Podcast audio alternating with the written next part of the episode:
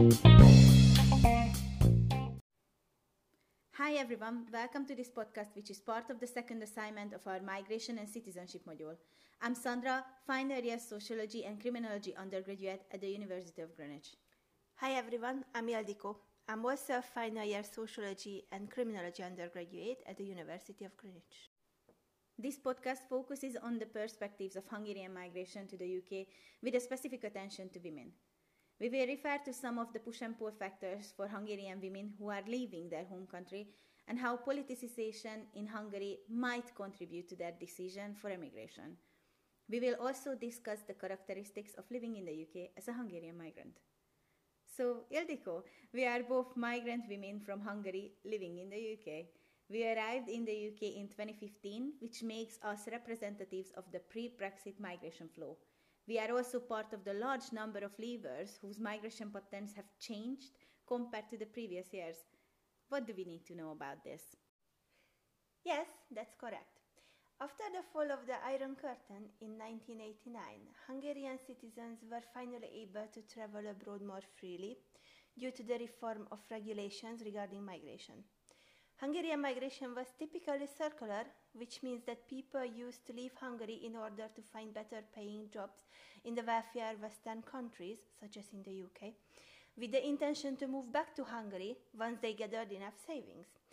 However, migration intentions have radically changed since 2009, and those leaving the country tend to do so in order to permanently settle in the receiving countries. Migrants also tend to be young or middle aged adults with almost an equal divide between the sexes. Alright, so this means Hungarian women tend to migrate just as much as men, which is important as migration has been interpreted as a gendered phenomenon mainly focusing on men. But women do migrate. In fact, around 49% of total global migrants are women, and Hungarian migration represents this data as well.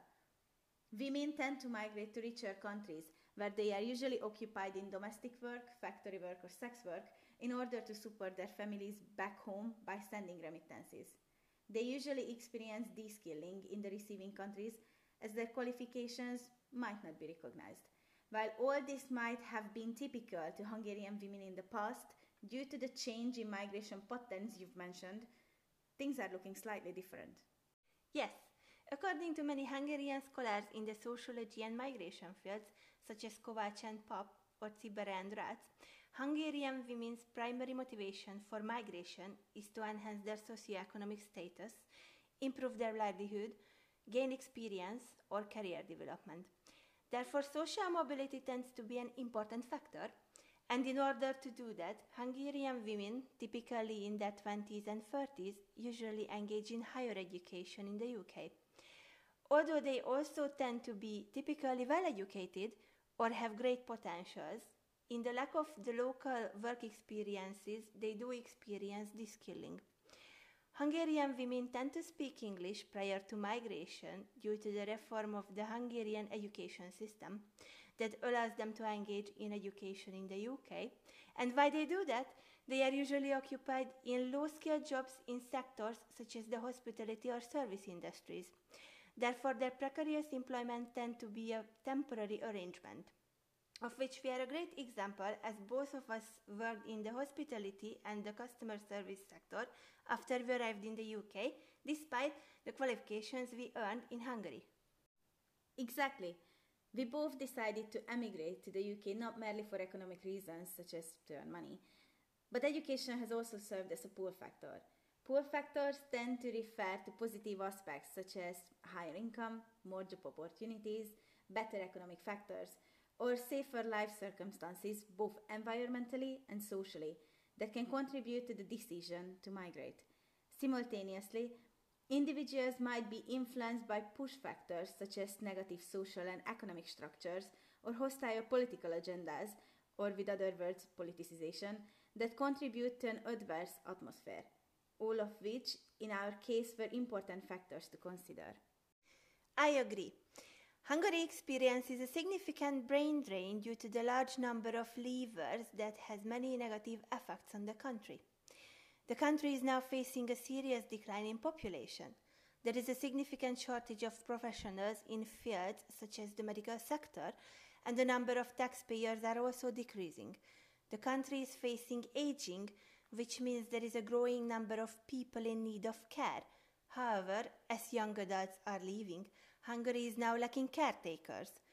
Many schools are also closing down due to the declining number of pupils, which leads to the deterioration of the quality of education system. Brain drain hence significantly affects the Hungarian economy, which can serve as a push factor for Hungarian women. Well, the Hungarian government took desperate measures to stop young individuals from leaving the country. The 2012 education bill, according to which those obtaining state funded degrees in Hungary or seek financial aid from the National Student Finance, are bound to stay after their graduation for different durations depending on the course they completed. Which, taking your example of the medical professionals, those completing their state funded medical degrees must remain in Hungary for longer than a decade. Now, this is a rather questionable step from the government, as arguably, instead of motivating, the bill further disappointed the Hungarian youth. Yes, many complained about feeling trapped by the government, and no wonder why women are motivated to leave for educational purposes. Yes, nem tetszik a rendszer, which translates to I don't like the system. This was also the title of the song that was very influential and related to protests in 2011. Twelve years later, it is still relevant in 2023. Most articles from The Guardian reporting of Hungarian political affairs highlight controversial and rather concerning dynamics of Orban's political leadership. Human rights violations, supporting of gender inequality, homophobic notions, racist attitudes against racial mixing, tightening of abortion laws, corruption, and the violation of fundamental rights and the rule of law are just some of the many that Orban's far right agenda includes. The European Parliament no longer considers Hungary a full democracy. Yes, it's not looking too promising.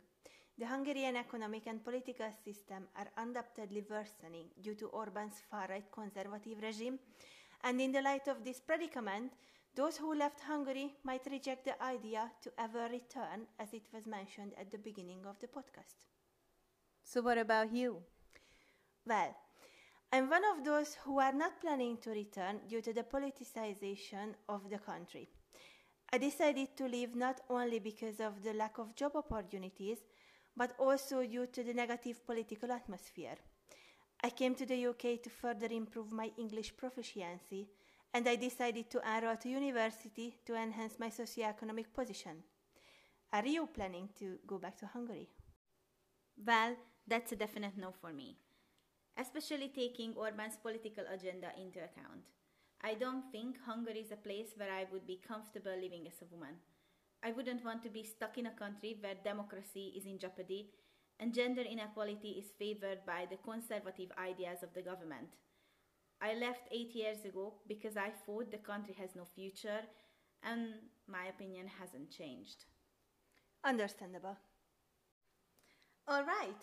Hope you enjoyed our discussion about the experience of Hungarian migrant women living in the UK and the correlation to politicization which might contribute to the decision of migration.